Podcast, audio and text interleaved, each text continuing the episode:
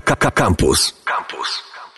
Kręte ścieżki. Dzień dobry, Mateusz Rudykubiak z tej strony. E, I tak jak często zapraszam tutaj ludzi, którzy gdzieś byli, gdzieś pojechali, coś zobaczyli, ale za chwilę wrócili stamtąd i siedzieli dalej e, u siebie. Tak dzisiaj zaprosiłem e, człowieka, który mieszka na stałe w pewnym afrykańskim kraju, a my znamy się z dawnych czasów, z najlepszych baletów, czyli jeszcze z czasów liceum. Piotr Turkowski, dzień dobry. E, dzień dobry, panie redaktorze. Przestań. Do, do, najlepsze balety są w liceum, tak? Czy na studiach? Jak nie było uważasz? źle, nie było źle, chociaż ja muszę po, potem um, przyznać, że potem w życiu dojrzałem, było jeszcze lepiej. Jeszcze lepiej. Aha, czyli po prostu nigdy nie jest za późno, z tego wniosek. E, dobrze, e, kraj, o którym będziemy rozmawiać, to jest Gwinea. Problem jest taki, że Gwinea są trzy. Mm, są cztery nawet. Cztery Gwinea. nawet, Cztery okay. Gwinee, tylko że trzy są w Afryce. O, no tak, właśnie, właśnie. No to może powiedz mi, jakie są Gwinee w Afryce. E, pierwsza Gwinea to jest malutka Gwinea, najmniejszy chyba kraj na kontynencie afrykańskim, to jest Gwinea Równikowa. Tam się mówi po hiszpańsku. I chyba to jest jedyny kraj, gdzie się po hiszpańsku mówi w Afryce, z tego co, chyba co, tak. co wiem. I mm, jak sama nazwa wskazuje, jest na wysokości równika na wybrzeżu zachodnim. Następnie jest Gwinea-Bissau, była kolonia portugalska, która graniczy z Senegalem i z Gwineą której ja I tam się mówi po portugalsku, jak rozumiem. I tam się mówi po portugalsku. Natomiast ja najczęściej mieszkam w Gwinei, która y, nazywa się po prostu Gwinea, ale dla odróżnienia często dodaje się również nazwę stolicy, czyli Gwinea Konakry. Jest to kraj położony w Afryce Zachodniej. Ma około 246 tysięcy kilometrów kwadratowych, czyli tak mniej więcej 2 trzecie Polski. Około 13 milionów mieszkańców. Mm, leży nad oceanem, mm, ma wiele sąsiadów. Sąsiaduje z Senegalem, Gwineą Bissau, Mali, Wybrzeżem Kości Słoniowej, Sierra Leone i z Liberią. No to można sobie na weekend gdzieś wyskoczyć. Oczywiście, do każdego z tych krajów można sobie wyskoczyć na weekend. Czasami no, droga jest dosyć uciążliwa, bo tam nie ma takich dobrych dróg, więc yy, czasami weekend to jest za mało żeby, żeby dojechać. Mimo, że są sąsiadami. Mimo, że są sąsiadami. No dobrze, to słów kilka o kraju. Czy to jest, rozumiem, kraj francuskojęzyczny, tak? Tak, to jest kraj francuskojęzyczny, aczkolwiek francuski jest językiem urzędowym. Y, jest też y, językiem, który jest używany w szkołach. Od początku, jak dzieci idą do szkoły, do szkoły podstawowej, to językiem wykładowym jest francuski. Natomiast jest bardzo dużo języków lokalnych, podstawowe takie języki lokalne to są cztery. Tak samo każda grupa etniczna praktycznie ma swój własny język. Jest to język Susu, Malenkę, Pular i y, kilka języków, y, które obowiązują w części Gwinei tak zwanej leśnej w głębi kraju. Y, każda osoba praktycznie jest co najmniej dwujęzyczna, natomiast bo mówi w swoim języku lokalnym, a także w języku francuskim. Większość mieszkańców porozumiewa się po francusku. Y, wiele osób też zna kilka języków afrykańskich. Okej, okay, no to takie typowe dla Afryki, że mamy stary język kolonizatorów i język swój, tak? I ten kolonizatorski zgadza się, zgadza się. jakby spaja. E, dobrze, e, powiedz mi, ty sobie tam mieszkasz ile czasu już? No, już 5 lat. 5 lat minęło. Czyli już jesteś specjalista. Specjalista może nie, ale trochę wiem, trochę wiem. No dobrze. E, to powiedz, powiedz coś o tych ludziach, bo tak naprawdę, wiesz, e, o, Gwinei to się mało słyszy. Jak ktoś jeździ do Afryki, to wiadomo, że jeździ do Egiptu na, na, na basen i tak nic o tej Afryce nie wie, tak? Kilku tutaj było ludzi, którzy przejechali przez, przez Afrykę, ale na przykład motorami czy samochodem. W związku z tym też nie, nie bardzo mieli czas, żeby poznać e, tych ludzi e, miejscowych, tak? A ty, jak rozumiem, już tam się e, wtopiłeś w to środowisko. Tak, no na pewno. Pięć lat to jest dosyć długo. Mm, odnośnie mieszkańców, muszę przyznać, że mieszkańcy są przesympatyczni. Są bardzo serdeczni, bardzo gościnni, bezpośredni. Jak my przyjeżdżamy Europejczycy i trzymamy z nimi dystans, to zgodnie z tradycją afrykańską, jak spotykasz kogoś, nową osobę, z reguły każdy się pozdrawia nawzajem. Jeżeli tej osoby nie pozdrowisz, no, której praktycznie nie znasz, dopiero ją spotkałeś, Ale nie co, zapytasz to się na jej... ulicy, jeżeli spotykasz Na przykład na Tak? ulicy to może być. Na przykład jak ktoś kupujesz, ktoś może być za, za, zaciekawiony twoją osobą, no bo jesteś biały, tam białych nie ma dużo. Yy, zagadnie z tobą, żeby porozmawiać, zapytać się skąd jesteś. Czasami jest to jakiś handlarz uliczny, który chce ci coś sprzedać po prostu. Jeżeli nie zapytasz się go, jak się czuję, albo nie odpowiesz na zapytanie, jak, się, jak ty się czujesz, to uważają cię za niewychowanego gbura. Okej, okay, czyli kontakt przede wszystkim. Mówili, że ludzie podchodzą, są tacy otwarci, rozmawiają, pytają skąd jesteś. Kiedy mówisz, że jesteś z Polski, to mają jakieś skojarzenia? Jakiś Lewandowski albo Jan Paweł II? Oczywiście, Jan Paweł II to raczej nie, aczkolwiek Jan Paweł II kiedyś był z wizytą w Gwinei, nawet w katedrze, jak się pójdzie tam, to można zobaczyć takie afisze mm, ze zdjęciami z pielgrzymki, która była na początku lat 90. Natomiast pierwszym skojarzeniem z Polską to jest oczywiście Lewandowski, którego znają niemalże wszyscy. I czasami nawet można spotkać osoby, które noszą koszulki z napisem Lewandowski. to, to bardzo miłe. Często nie wiedzą za bardzo, gdzie Polska leży. Y, czasami nawet nie wiedzą, że jest w Europie. Większość mieszkańców jednak kojarzy, że to Polska jest w Europie, ale pierwsze skojarzenie to jest właśnie Lewandowski w związku z tym, że śledzą tą wiadomości francuskie, to jak się pojawiają jakieś wiadomości na temat Polski, to często mi się zdarza, że osoby, które mnie znają, wiedzą, że jestem Polakiem, to mnie się pytają, co w tej Polsce się dzieje. Na przykład czasami jak są jakieś de demonstracje antyrządowe u nas. Ale co, myślą, że to jakaś masakra od razu, bo wiesz, francuskie demonstracje to trochę inny wymiar mają. U nas nie rzucają kamieniami, w związku z tym jest raczej spokojniej. Mm, ale na pewno są zdziwieni i zaskoczeni, że Europa, która jest takim symbolem porządku i ładu, że u nas też są demonstracje, y, że są ludzie niezadowoleni, prawda, z takiej czy innej polityki władz. No i, mm, no i zadają pytania, są po prostu ciekawi.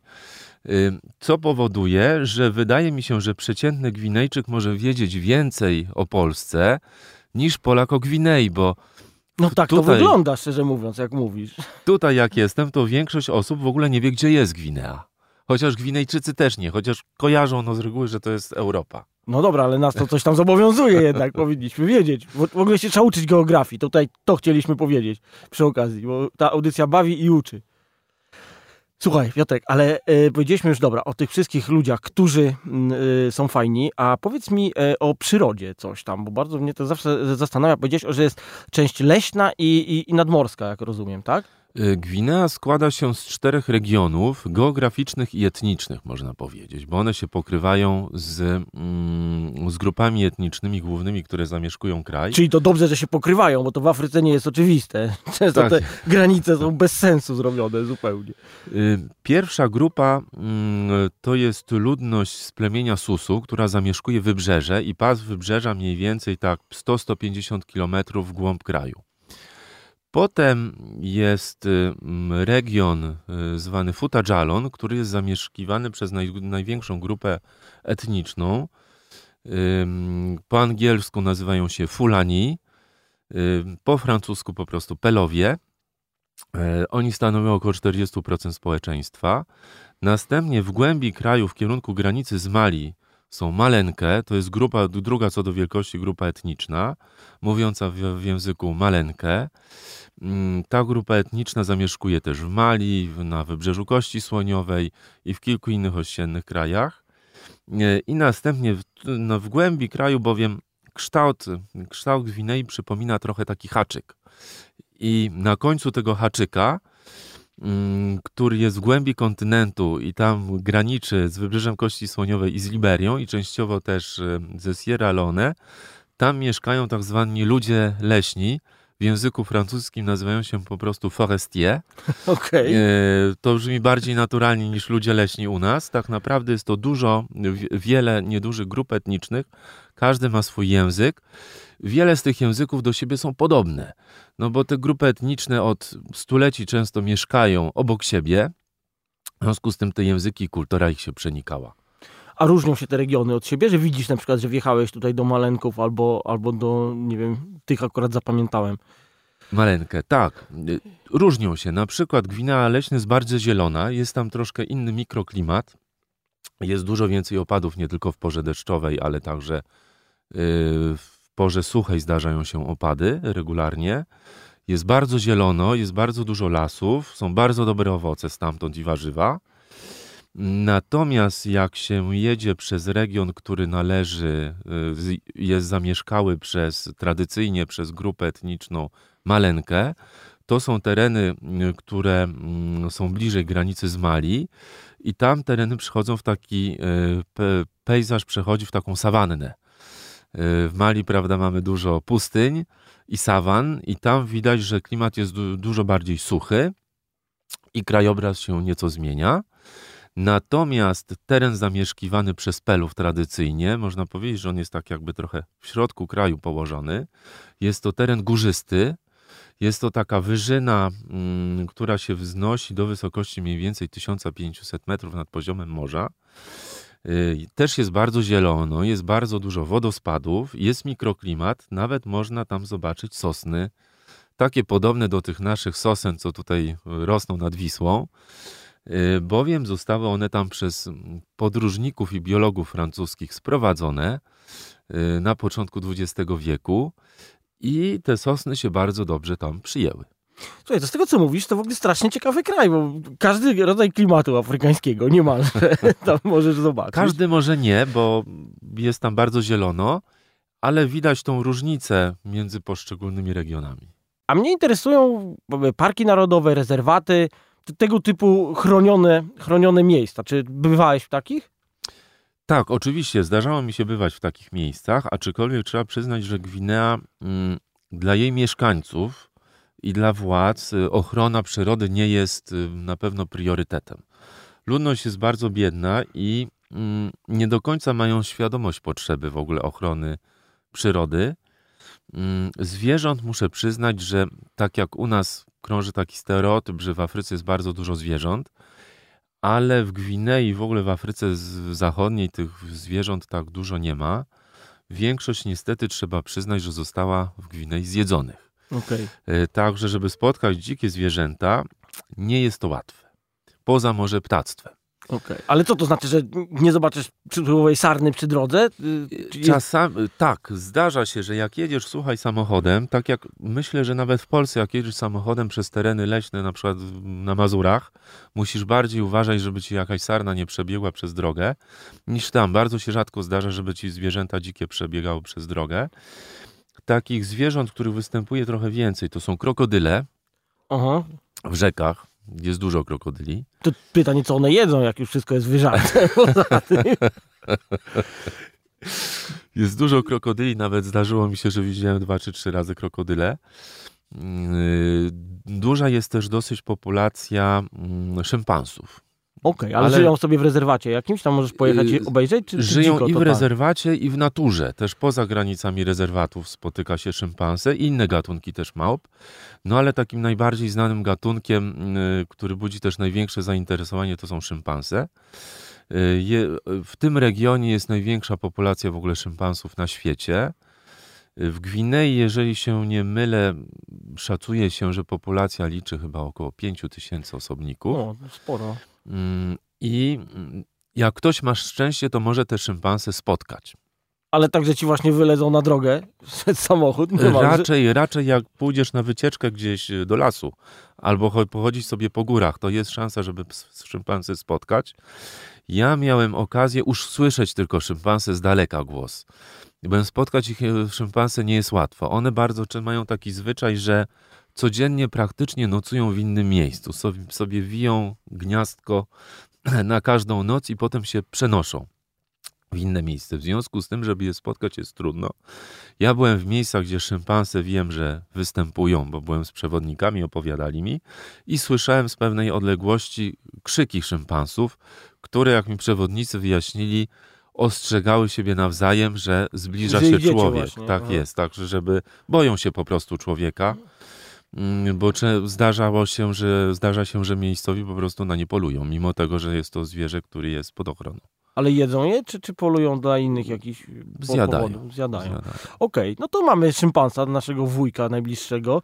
A co tam jeszcze yy, widywałeś? Powiedziałeś tu, że byłeś na jakichś wycieczkach z przewodnikiem, jakiś właśnie, czy park narodowy, czy rezerwat raz ciekawy? Miałem, raz miałem bardzo dużo szczęścia, bo udało mi się spotkać słonie. Mhm. Słoni tam w ogóle jest bardzo niedużo. Kiedyś było więcej, ale z racji tego, że słonie potrzebują dużo wody do, do życia. Y, y, Miejscowi mieszkańcy w ramach z- wzro- jak wzrastała populacja mm, ludności Gwinei, zaś, za, zajmują coraz więcej terenów, między innymi terenów podmokłych pod uprawy. Najczęściej mm, są to uprawy ryżu, które wymagają dużo, dużo, dużych ilości wody i zajmują te naturalne siedliska słoni. W związku z tym tych słoni ob- obecnie jest bardzo niedużo. Natomiast mi się udało zobaczyć w naturze dwa słonie. Tym bardziej było to interesujące, że było po, poza strefą ścisłego rezerwatu przyrody, także występowały one w pełnej naturze. I występujące tam słonie są nieco mniejsze niż słonie takie typowo afrykańskie, które najczęściej widujemy e, w telewizji, w rozmaitych filmach przyrodniczych. Są one mniejsze, bowiem są to słonie leśne, są przyzwyczajone do życia w buszu, w cieniu drzew. Mm, No i muszą się przyciskać między drzewami, więc Tak. są mniejsze. Także mia- miałem taką okazję, żeby trafić i, i dwa słonie raz zobaczyć w pełnej naturze. E, I nie byłbym sobą, i ta audycja by nie była so, sobą też audycją e, Kręte Ścieżki, gdybyśmy nie zapytali o miejscową kuchnię. Jak to w Gwinei? Co się, co się tam jada? Z tego, co powiedziałeś, to jest dość zróżnicowany kraj, więc pewnie trudno powiedzieć, że jest jedna kuchnia gwinejska, ale tak, takie ciekawostki, które byś tutaj się chciał podzielić z milionami słuchaczy. Y, Kuchnia na pewno trochę odbiega od kuchni europejskiej i jest tam d- wiele potraw, których mm, w Polsce, gdzie mamy niedużą populację y, ludności pochodzenia afrykańskiego, są to dania, które są kompletnie nieznane. Mm, Takim daniem charakterystycznym bardzo dla Gwinei jest na przykład atieke. Y, To jest wprawdzie danie, które pochodzi z wybrzeża Kości Słoniowej, no ale jest to kraj, który jest zaraz obok. To atieke to jest taki kuskus, który jest robiony z manioku. Jest to bardzo smaczne. Je się to najczęściej z rybą albo z kurczakiem i podawane jest z takim sosem, który jest robiony z dużą ilością pomidorów, cebuli, papryki drobno krojonej mm, i do tego się dodaje trochę oliwy. I naprawdę jest to danie, danie bardzo dobre. Ja tego w Polsce nigdy nie widziałem. W krajach, gdzie jest większa populacja Afrykanów, jak na przykład we Francji czy w Belgii, w restauracjach afrykańskich czasami można trafić atiekę. Drugim takim daniem, które jest już typowo gwinejskim, które pochodzi z Gwinei, y, nazywa się fonio. Fonio to jest takie warzywo, którego bulwa przypomina trochę maniok, ale to nie jest maniok. Smakuje zupełnie inaczej. Jest to danie, które jest bardzo lekkie. Też y, y, produkuje się z tego taki kuskus, mm, z tego fonio. Y, Je się takie drobne ziarenka i najczęściej się to je też z, z, mięsem albo y, z rybami bądź z kurczakiem, z rozmaitymi sosami.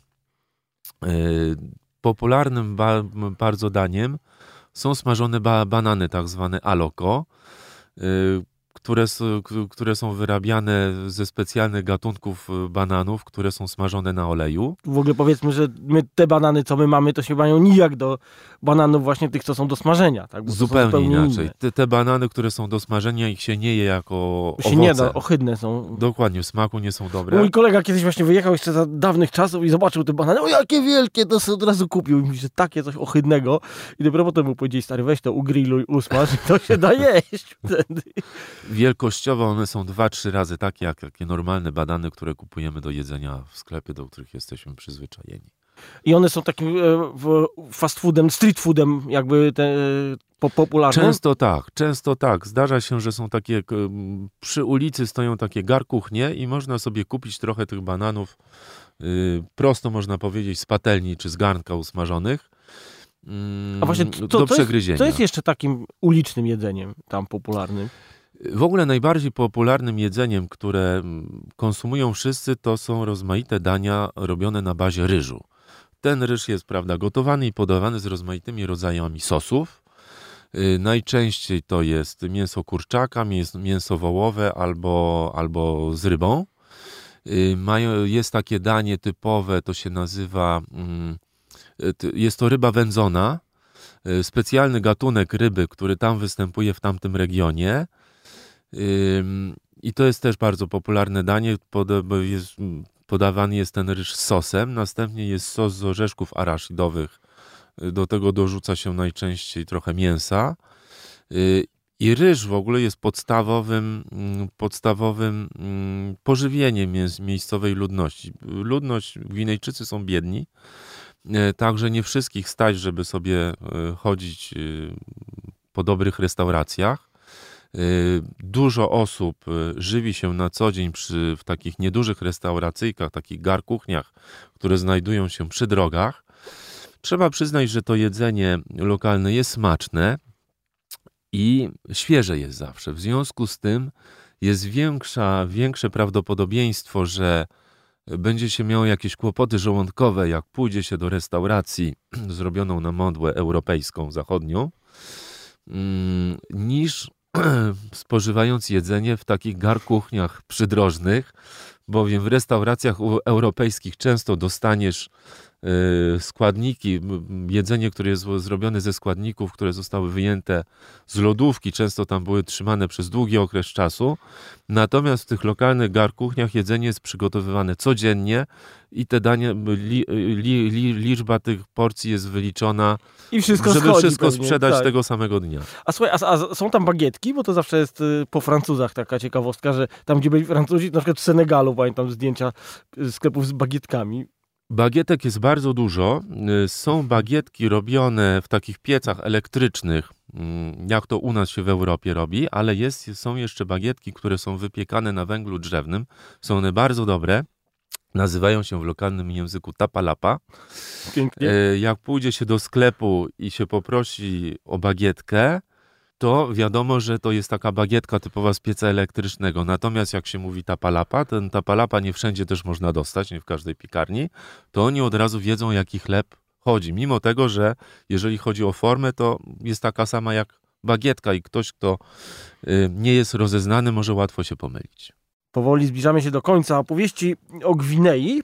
Słuchaj, powiedz mi, jak, jak tam się dolatuje z Polski? No bo nie ma Polska, Warszawa, Gwinea, yy, czy tam też Kraków, Gwinea, bezpośredniego samolotu pewnie. Tak jest, nie, nie ma rzeczywiście bezpośrednich lotów, natomiast podróż nie trwa wcale tak długo. Y, cała podróż czas spędzony w samolocie to jest około 6-7 godzin. I pewnie ta sama strefa czasowa, co u nas, tak? Nie ma dużo, jest, są dwie, w zależności od pory roku jest godzina albo dwie godziny różnicy, także mm, nie ma tych niedogodności związanych z różnicą czasu, praktycznie tego się nie, nie, nie odczuwa y, po podróży.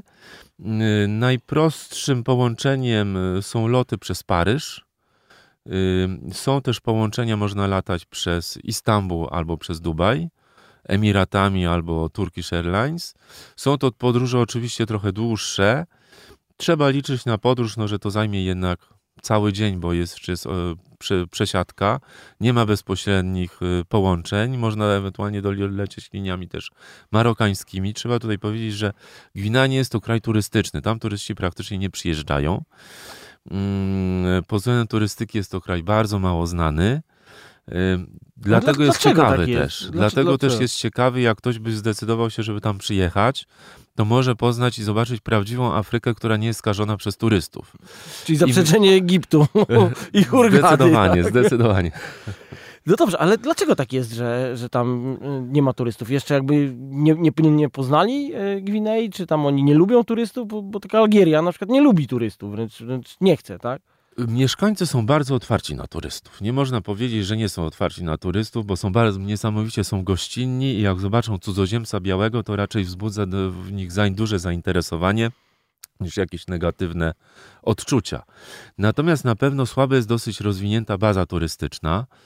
Y, na Gwinei mm, na pewno ciąży mm, przeszłość związana z ebolą, bowiem był to kraj, który był poważnie dotknięty epidemią eboli.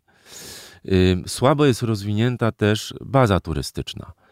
Y, poza stolicą Konakry niewiele jest w głębi kraju hoteli czy pensjonatów o wysokim czy średnim standardzie. Jest to raczej standard słaby, ale dla turysty, który jest ciekawy poznania, żądny, żądny przygód, myślę, że te warunki, które są w głębi kraju, nie powinny stwarzać problemu. E, jak, jak komuś nie przeszkadza na przykład spanie w namiocie, to nie ma problemu, można wziąć namiot i praktycznie wszędzie rozbić. Nie, nie, nigdzie to się nie spotka z jakimś negatywnym przyjęciem mieszkańców. Nawet na plaży czy mm, na jakimś placyku w miasteczku czy we wiosce wzbudzić to raczej ciekawość, zainteresowanie i sympatię. I nowe znajomości. Oczywiście. No dobrze, a powiedz, jak, jak to wygląda wizowo na przykład? Musimy jakieś mieć wizy, pozwolenia, coś tam? Trzeba mieć wizę, żeby pojechać do Gwinei. Mm, y, najbliższą placówką dyplomatyczną, która mm, udziela wiz, y, jest to ambasada gwinejska w Berlinie. Ja, jak pierwszy raz podróżowałem do tej części Afryki, to y, organizowałem sobie wizę za pośrednictwem takich firm, które działają w Polsce. One często są powiązane z biurami turystycznymi, które są bardzo dobrze zorientowane, jakie wymagania formalne trzeba spełnić. Y, dają y, aktualne formularze, które trzeba wypełnić, wyjaśniają, jak te formularze wypełnić, jakie ewentualnie dodatkowe jeszcze wymagania trzeba spełnić i oni za niedużą opłatą wizę organizują. Jeździ kurier, kurier najczęściej do Berlina i mniej więcej po 10 dniach e, ma się wizę w garści. I pewność, że się ją dostanie, a nie się pomyliłeś i wpisałeś coś tam nie tam, gdzie trzeba. Dobrze, słuchaj, tak podsumowując to wszystko, to wygląda na to, że do bardzo fajnego kraju trafiłeś. Tak, muszę przyznać, że jak jechałem do Gwinei, to niewiele wiedziałem o Gwinei. Nawet dokładnie nie wiedziałem, gdzie ona się znajduje. Wiedziałem tylko, że w zachodniej Afryce. też, też należę do, należałem do tej grupy, która nie wiedziała za bardzo, gdzie jest Gwinea. E, natomiast y, po spędzeniu tam pięciu lat muszę przyznać, że to była jedna z fajniejszych, jest to ciągle jedna z fajniejszych przygód w moim życiu. Jest to kraj bardzo interesujący, mm, ale dla turysty, który nie, mm, nie przywiązuje zbyt dużej wagi do komfortu, bowiem, żeby mm, zwiedzić trochę Gwineę, trzeba po, podróżować w głąb kraju. Nie wystarczy tylko odwiedzić samą stolicę. Stolica, jak sami mieszkańcy podkreślają, i życie w stolicy zupełnie odbiega od tego, co jest w głębi kraju. Y, natomiast, żeby się wybrać w głąb kraju, nie ma tam praktycznie linii kolejowych trzeba pojechać samochodem. Drogi często nie są najlepszej jakości, w związku z tym przemieszczanie się zabiera trochę czasu. Y, trzeba liczyć, żeby pojechać na jakąś wycieczkę, przynajmniej tydzień czasu sobie zarezerwować. No to wiesz co, z drugiej strony to, to jest jeszcze taka prawdziwa Afryka. Po prostu wynajmujesz samochód, jedziesz w las, śpisz w namiocie, no to chyba o to chodzi właśnie. Całkowicie słuszna uwaga. Takie, tak dokładnie jest. Dobrze, dziękujemy w takim razie. Zapraszamy wszystkich do Gwinei. Gościem był Piotrek Turkowski. Dziękujemy. A to były Kręte Ścieżki i Mateusz Kubiak. Cześć. Słuchaj Radio Campus, gdziekolwiek jesteś. Wejdź na www.radiocampus.fm.